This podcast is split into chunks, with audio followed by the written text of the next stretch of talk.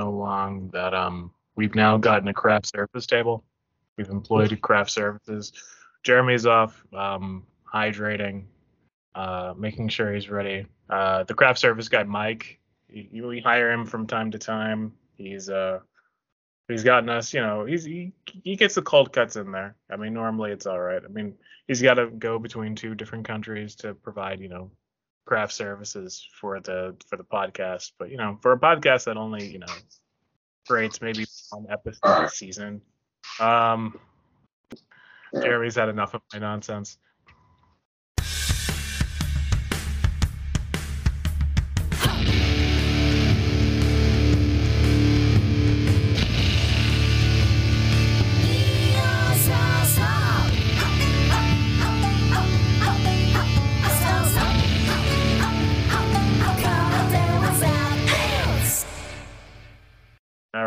So good morning, good afternoon, good evening, good night, hello, and goodbye. Uh, and uh, yeah, it's been a minute. Uh, my name's John. I'm, but uh, uh, welcome to Karate Without Belts, everybody. Jeremy, how the hell are you doing? Uh, you know, it's been been quite a crazy month. I'll say that much. So What, July or August? uh, anymore, it all runs together anymore. It's like Yeah, it's, it's like it's Jew August or something, I'll take that. Yeah, yeah. We just Jugas, whatever. con- Um, condense it into just one season. I think that's kind of a better better way to do things. yeah. Yeah. Um anybody who's been listening to our RSS feed, I've been throwing some training logs up there every once in a while. I was trying to kind of make it a daily thing, but eh. Uh it's always time for that. Anyway, Jeremy, what have you been up to lately in terms of training? I know you've been trying to stop nuclear reactors from exploding, but Kinda. I mean, yeah, it's uh. Well, I'll be perfectly honest. Um, I, I've been really, really busy with work, so I mean, I I have not even had time to train, just with the amount of overtime getting called in, and then on top of that, I I hadn't even told you about this. Uh, Hmm. Had a had a tooth break off and ended up having an emergency root canal. So yeah, that was fun. So ah, the joys of getting older. Uh, I don't know about that, but uh, no, well, for at least a couple days, I was, after it, I was feeling absolutely no pain whatsoever. So, hey, all right, cheers. Hooray. Yeah, Drugs. exactly. So, We are pro Novocaine on this podcast. Um, I, I can feel you on the busy busy side of things. I was doing 65 hour work weeks up until I want to say last week, yeah, or the week before. It was like 65 hours, 65 hours, 65 hours, and then I worked 25 hours last week, and I said I'm done, and I'm going to going to a different city for a little while, and I did, which Jeremy got to got to hear the lowdown on. Apparently, you can in fact exchange plane tickets for train tickets. I had a five day training week this week though, so I feel pretty proud of myself, um, if I can say that. One thing we were talking about prior, uh, kind of off off air when we were doing our uh, annual planning sessions. Which is interesting to think about this because you're the one who taught me everything around this, and then for me to just kind of like go back, like go back and like a couple years later, be like, do we really need any of this? Like, what, Well, like what's the po- what's the point of any of this? I think it's a great subject, especially now, and it's something I I, I think needs to be covered. So, And I think that I'm also seeing this in layers where I just created or just remade a Bo and a Jo in like 20 minutes, just given uh, giving given a, a small hacksaw, uh, two dowels, and sheet of sandpaper. I remade a Jo and a Bo that I didn't have. I didn't have them for like a year or so. And in like 20, 30 minutes, kaboom, you know, instant J- Bo and Jo. Pretty simple, pretty easy, pretty universal. I think we can say anybody who does weapons, anybody who does anything with Kobudo, you're doing something with Bo or you're doing something with Jo, right? Maybe not both, but you're doing something with one or the other. you- you're doing something with a stick, bottom line. Yeah, yeah. Um, if you're a nice guy, you do something with you know, smaller sticks. You know that there's that too. but then we're getting into if we think about things that are more specialized, require more material, require more more uh, skill to create beyond those materials I just mentioned that are I don't know not even 10 15 bucks it becomes a little less practical both to teach and to learn and so it kind of begs the question of what's the purpose of this? And where when is it really necessary?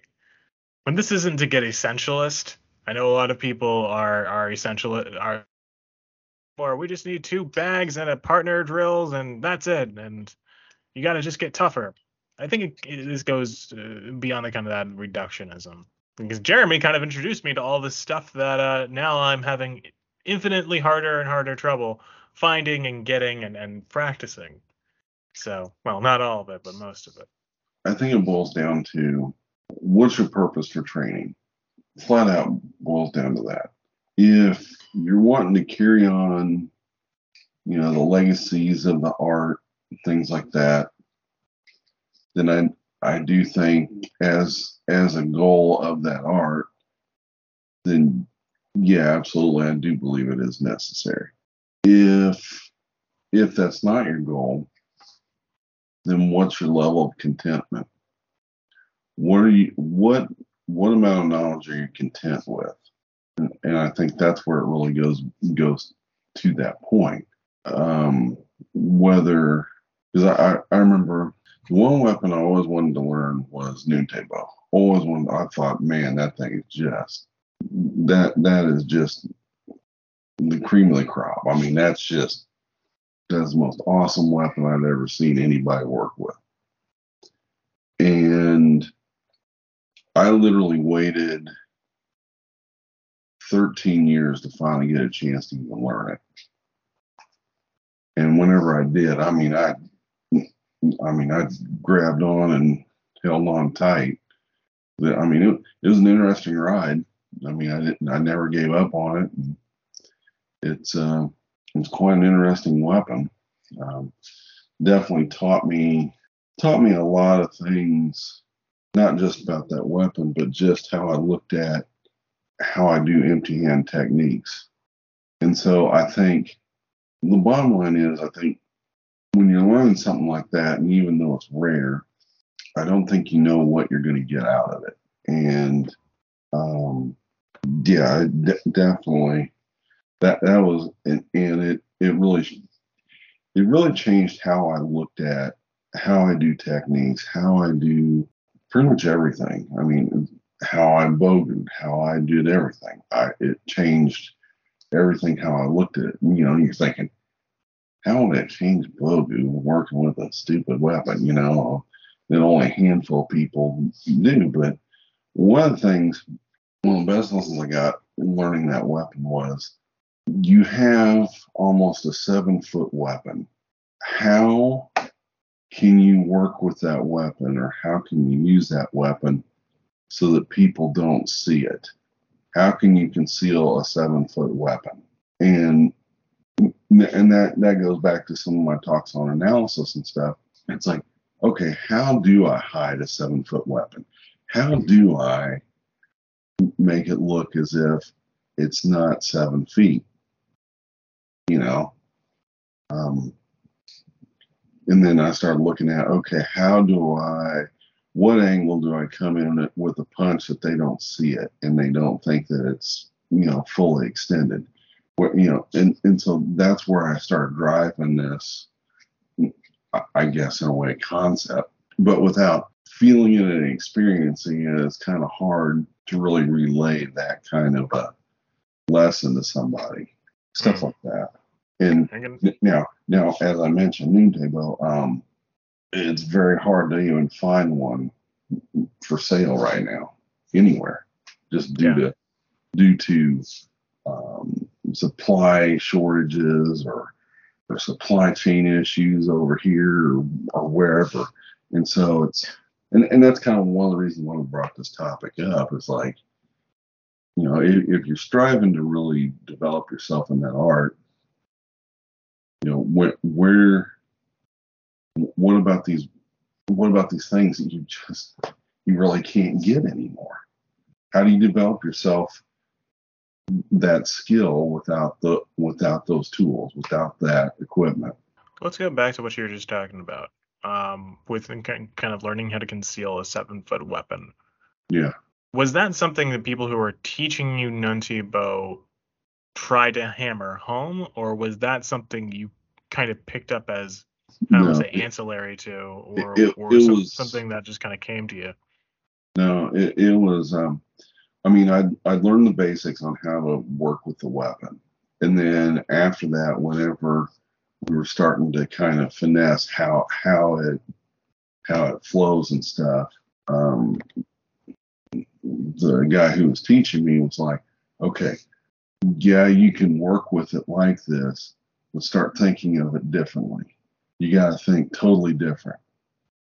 It's like you can't think of it like like a bow. I mean, a bow is a bow is a bow is a bow. You know, you got a bow, you know, it's, it's about six foot and it, it's there. You know, you he goes, you can conceal that sometimes, but a bow a bow is a bow.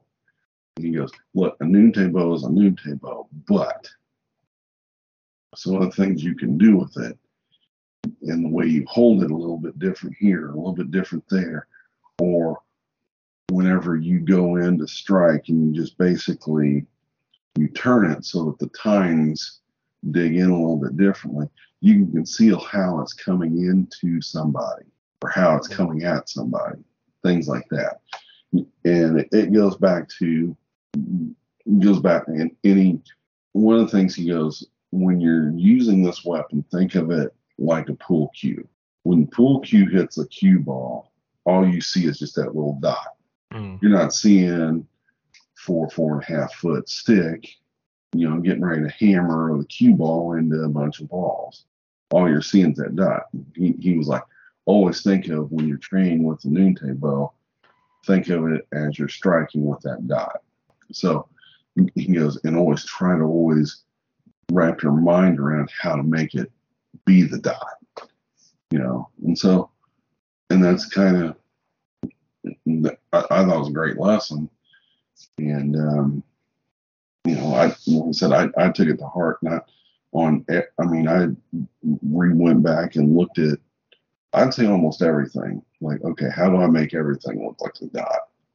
Hmm because you're not you're hit you you want to hit with precision and you want to have that kind of the same finesse that you'd have with the Nunti bow with everything well, else.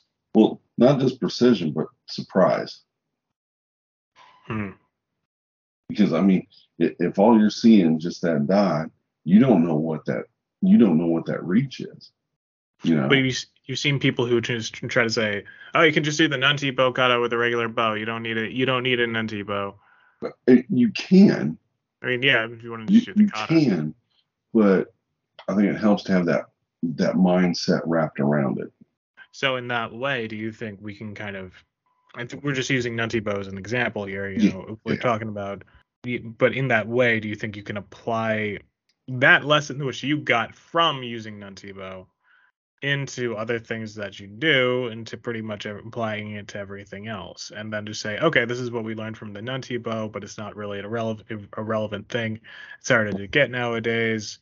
Maybe we can learn the cut off a videotape at some point but you know th- this is more of the general lesson we need to need to pick up from it. Right. I mean you know sen- sensei always talked about you know what what's the difference between this and this you, you'd stop and goes, no, same, same, doesn't matter, same, same, same, same, same, same. You'd always say same, same.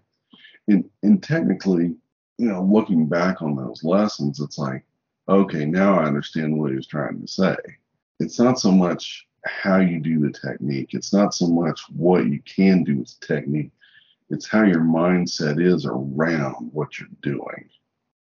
Because your mind, your mindset's going to be the same with a nunti bow as nunchaku or even cheesies. I mean, you know, I mean, there are ways to conceive, you know, you, you know, you take, you take that lesson from bow and you can, you can conceal cheesies. You can do all sorts of stuff or, or nunchaku. You, you definitely conceal that stuff.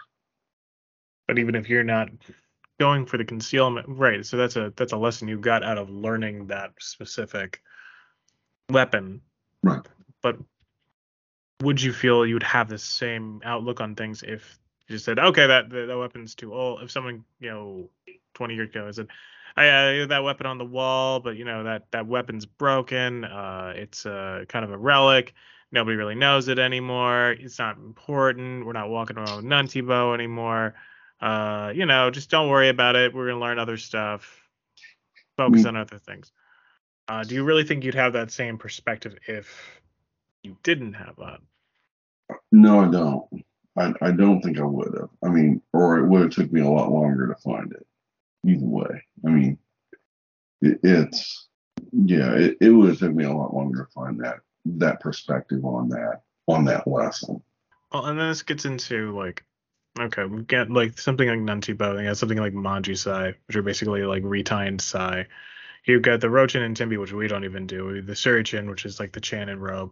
Mhm. Um, you have like the Aku, which is essentially a boat oar, which is probably of all of them is probably the easiest one to to kind of refashion to a degree. Right. There's certain things with that too Yeah. that that, I, that I learned with that. Um, a lot of it was with the Eku. I would say some of the some of the things I got out of the Eku was more finesse on my techniques overall because you got a large, you got a five to five five and a half foot weapon, and basically one of the things I learned with it was it wasn't so much striking, it was more how to grapple with the thing. And so, you know, you're thinking, how are you grappling with a with an Eku? I mean, you've been on the you've been on the other end of the Eku with me, and I've I've grappled grappled you and tied you up with it before. Yeah, and I, I, I have, I have a, I have. I mean, we did that. We did do that, but I don't know. For me, it's, it's like, it comes down to the constant question of, okay, there's these things that we're getting out of these weapons, Right, right, right. Um, and I, I mean, saying like, yeah, of course you can do that. I think you can do grappling. If, the, the the same same principle applies to one, it kind of applies to all Yeah. right? Yeah. Um, and if that's like the case, I mean, in some in some cases, you know, which ones is it going to work out the best? And this isn't to be like anti Aku grappling or anything, No, no, no, no, no. I- No, I get. it. but it's more like at what point do we take these lessons and apply it as regular practice versus like do do we end up having these weapons to learn these specific as kind of totems to have these specific lessons? Or do we need these these sort of things in order to get there right? Because we have the kind of preservation side of things right? Like Yeah. like everybody's like we need to make sure these katas last on until whenever and everyone just videotapes things and forgets things right? That's a kind of a different issue. Um, and then we have people who are like the one or two people who actually practice it every once in a while and remember it. But then there's like people who get something out of it. But do they get something out of it because those weapons brought it out? Which seems to be your case but then how do we make sure that those what the, those lessons are imparted with or without those lessons that with or without those weapons i mean that's that's where i where i come into it with like Yeah, no, I no, I totally get it. Um, I, I think it's personally, I think it's people who have um, learned those weapons. I, I think it's I wouldn't say it's our duty, but it is part of our responsibility to pass that kind of information on and be able to pass those lessons on and be able to know, hey, okay, yeah, I got this from Nunte, like I got this from Nuntebo, but this is how this applies to this. This is how this applies to this. This is how this applies to that. I, I think being able to see that is one, having somebody be able to see it, two, being able to have that person be able to teach it as well. And that's not easy. no it's and here's the thing where it's like in our situation we've had these learned right how many of these situations have been people who kind of natively understand these weapons inside of a school versus people who are going to a camp or a seminar and be like hey i want to learn that thing and oh i don't have the weapon and i don't have uh, anybody back home who knows it. And then they get home and they're like, ah, I don't know this thing, and they just kind of forget it, and then it just becomes this thing that everyone tries to chase, and Well, I- which is where kind of like the vanishing point of the preservationists Yeah. kind of become, where it's like, all right, we preserved it. At Yeah. what cost? Like, Well, yeah. I mean, pers- I, I do think they do need to be. I mean, I, I think it does need to be preserved just for context. But yeah, you, you do make a point. You know, if somebody's not committed to really learning how the weapon works, then what good is it? Then why do it? yeah. I mean, it And now, now with even more more of the issue of like, I don't even think it's a matter of like the supply chain at this point. It's more of like the number of people who are able to actually do a weapon. Like the most suppliers on the Manji side, more or less off the table. Yeah. It don't sell. Like people don't No. buy it. Right? Nuntibo, same like it's a even harder track to go up, Yeah. right? Yeah. Um Agu, a little bit easier, but Yeah. you know, but yeah, it's still pretty rare to find anything. and like and kind of the other other more more more niche ones. I mean, they're kind of still like left off in their nativisms, and whether or not they go out into the kind of a wider practice is kind of something altogether, uh, something different altogether. So Yeah, uh, yeah, it's. I, I guess it really get, like I said, it really gets into somebody's commitment. What whether they really want to learn, is it just a, as you mentioned, hey, I've got a cool weapon on my wall, yay, or is it more, yeah, I I know how to work with this, I know how to make this make this work, you know, and that's, and, and I th- I think I think people really need to really ask ask themselves, be honest. What is it that you're really wanting out of your training? Period. And what is the what is the point of like having this weapon having this weapon when it's a novelty? I think it's just kind of something we're definitely against is like Yeah. becoming a novelty because it's really not like it, it it's it's sad when you see people who can't do anything else but the kata Yeah. right like Mhm. it's sad when we see that which is when that thing just in general it's Mhm. even worse when you have like people who are like wow i'm going to learn this cool thing and the only thing they can do with it the only conceivable thing they've got in their head is oh i'll just do the kata all right i did the kata right I mean, I mean, obviously that's a place to start, but it's like, what are you learn from it? Well, yeah, and then and then it's like if you can integrate that.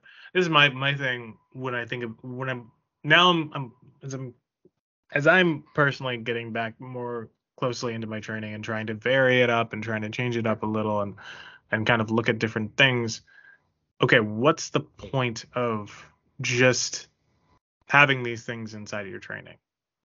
Right, like I got my our our friend of the podcast, uh, uh, Sal, handsomest handsomest man alive. Um, he does ste- he does the steel mace, um, the steel mace stuff.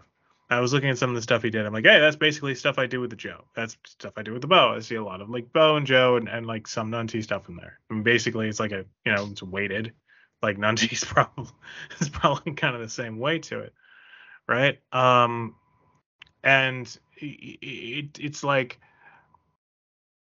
if okay, okay could i just kind of drop a lot of the kobudo and just do that and it was funny when i was talking to him on here oh, almost a year ago now um he was like yeah we do a, we have just have a regular kobudo class we have karate students and we have kobudo students and we have some kobudo students who aren't karate students you don't get you don't see that a lot do you No, I mean, Um, I mean, I, I guess some, yeah, that, I mean, I do know some places that do that, but in order to have well-rounded training, I think you need both. I mean, you, you, you truly need to understand, I mean, both sides of it.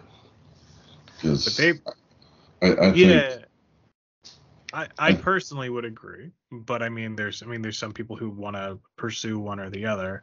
But that goes to your point, where it's like, all right, what do you want to get out of your training? What do you want to? What, what are the things you want to take away from it?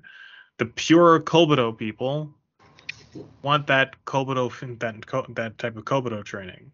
Now, could you imagine if like you just intro you're introducing weapons and introducing things to do with them, right? Not just simply uh, doing a kata or doing a Yeah. form or walking through a pattern. Um, I don't know if you remember us doing this, and I kind of thought it was a little silly, but it was. This is something I felt it was good to kind of get a, a feel for balance. Was I know it was stupid and a little dangerous, but there is a kind of the Aku circle pass. Do you Oh. remember this? It was a little silly. Kind of. Yeah, it's like basically you're kind of like feeling both sides of the Aku, and then you kind of like literally fling it to somebody else, and they're supposed to kind of like go with the flow of it, like go up and down with it, and then like Oh. flip it oh. to another person. Now, I, speaking now, not like 15 years ago, it probably wouldn't do something like that because I don't really think it's you know relevant or helpful. Oh, it was kind of fun to kind of like to launch an Echo at someone and scream, "Don't up my Echo!" Um, yeah, it was fun, but I mean, you know, ultimately kind of unproductive. Um, but um, Well, I mean, I mean, I don't know if that's a symptom of not knowing what to do with something or trying to teach people a lesson without knowing what the lesson is or or um, or what it was. But I mean, I feel like that's a product of kind of this conversation or like a byproduct of this uh, type Yeah, of I, I, I don't. I mean, I, I kind of. I mean, what I think the takeaway would be is, here, surprise! You've got something now to use. Try to use it. How, es- especially if you if you've never picked up something like that. Now, would I do that with a Nunte bow? Uh-uh. No. no No. Yeah Now, would would I would I hand it to somebody and try to let them try to figure out how to at least work with it? Okay, you know, kind of give get a little bit of a feel for it. Okay, I can kind of agree with that a little bit, but but yeah, I mean that that's that's kind of what I would see the lesson would really be out of that, which technically is not a bad lesson if that's if that's what you're going for. If you really didn't know what you're going for, it's kind of like, um, why are you doing it? yeah And you know, and sometimes you go back and look at training and like, why did I do that? Why did I do this? Why did I punch the Makiwara 200 times until blood hit the floor? You know, it's like, what? What was I thinking? You know, I mean, different things like that. So Yeah, but w- w- I think this that's kind of where this conversation ends up. Is it's just we're at a point right now where some of these weapons are becoming just less and less available, yes, and it's going to be harder and harder to teach them in the future. And we're not just we're not trying to be like boomers or anything. Like, damn, Brandon's not picking up the supply chain or whatever. Like, it, it- it's nothing like that. It's just more like this is just the facts of where the art is now and where it's most likely gonna keep going yeah. for the foreseeable future. So I mean, do you think that there's a there's a there's a productive way of addressing this that keeps preservation well in hand, but also puts us more towards practicality? No, I, I, I think it gets, I think it gets back to kind of what we were talking about. It's, it's more along the lines of being able to get a hold of people who have worked with it do know these lessons from these different weapons or tools or e- equipment, Mm. and being able to you know share their experiences like this and try to be able to show what they're talking about with something else. Whether it be empty hand technique whether it be some other weapon whether it be whatever you know so so Hmm. anyway. I can I can go there. I can I can get behind that. I think also it's important to to to be able to show that you can go into these weapons with pretty with a pretty good intent as long as it's not just the sole intent of the kata. Yeah. That in fact, like if you're, what a friend of ours once told me, kind of bragged, kept on bragging to me. It's like I don't know kama, but I could use a kama if I needed to. I'm like, do you want me to teach you the kama kata? Like I can teach you the kama kata. Do you want to learn the kama kata? I know it. Mm-hmm. And he's just like, nah, no, but you know, it's just, you know, my, but do you want to learn the kama kata? Like, really? Are you sure? Nobody in present company, mind you, but it's it's it, it's just more like the the feeling of being able to use something but with not knowing the actual like basis behind it, Yeah. which is what where you get a lot of people who do Kobudo who know the form and like, yeah, I get it, and like you see them try to do the the the Kobudo in some sort of any sort of fashion, and they just don't know what they're doing. Yeah. Um, Or or ask them to do a technique and you end up just shaking your head and it's like, okay, that was that was a nice try. Um, let's try again. It's not 1800 anymore. We're not riding horses with a tonfa. Well, I mean, okay. Well, let's let's let's look at it a little bit different. I mean, you know, I mean, yeah, most people are not going to take chizikunbo with them, you know, wherever they go. You know, I get that. You know, little handheld, little sticks. But Mm. okay, you got your keys, you got your cell phone, you got different things like that.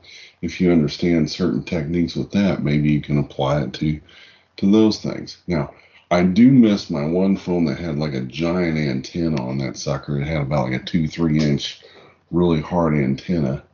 And uh, we were doing a demo one time in a class. It was like, what good can you do with a cell phone? And I'm like, come here, and then boom, I nailed them right in the neck and knocked them down. You know, I was like, okay, that's kind of cool. And yeah, it's kind of cool. I kind of wish my cell phone had that still. I mean, that was kind of, it's probably killer, man. That was pretty awesome. It's probably the ne- the next evolution of, of this is just cell phones that are like going to be like program programmable to becoming like uh I don't know I- I've seen the cell some phone sort of weapon. I've seen the cell phone covers that are stun guns. I think those are like, hey, now that's pretty awesome. I don't care who you are. Cell phone holster wallet. You don't want to mix that up. It works on the subway and on your dog too. All right, yeah. It's no, no, now don't take that wrong. I love my dog, but just sometimes electric shock therapy will get them back in line. So it's Okay, Cesar the dog whisperer. Uh, we get on here, we get on here, and Jeremy's like, "Yeah, we'll do this in like 15 minutes." We're we're, we're like we're two hours in, and now we're got a Cesar reference in there. yeah, that's cool. Anyway, Anyway, anything else we can maybe say about this or say in closing? no, I mean, I, I, I think we pretty well covered it pretty well. I mean, those, um, are the main things I I think are the takeaways from it. So Yeah, and just to keep like keep working on what you're working on. Yeah. Like I think that's the biggest thing where it's like people want to learn something, but they it's it's like wanting the new toy. It's like, but you have what you have right now. You don't want to do like you want to do something new. I understand that, but you have to look at what you have at the moment and make that training work for you. Right. yeah, I mean, be con- be content with what you got. 'cause, I mean, that's that that helps you in the long run. So Rather than trying to pursue something else and and not get it or be bad at it, and then now you're also bad at the other stuff. yeah, So exactly. that would help you more. But, oh, Yeah. cool. Jeremy, any plant and training plans for this week? I I'm, I'm I should be able to get back on schedule. I mean, my, my big implementations have kind of calmed down a little bit, so that, that's that's a good thing. So All right. Cool. Cool. Well, I'm hopefully going to be hopefully keeping on this stretch for a little while. Um, but we'll see what happens.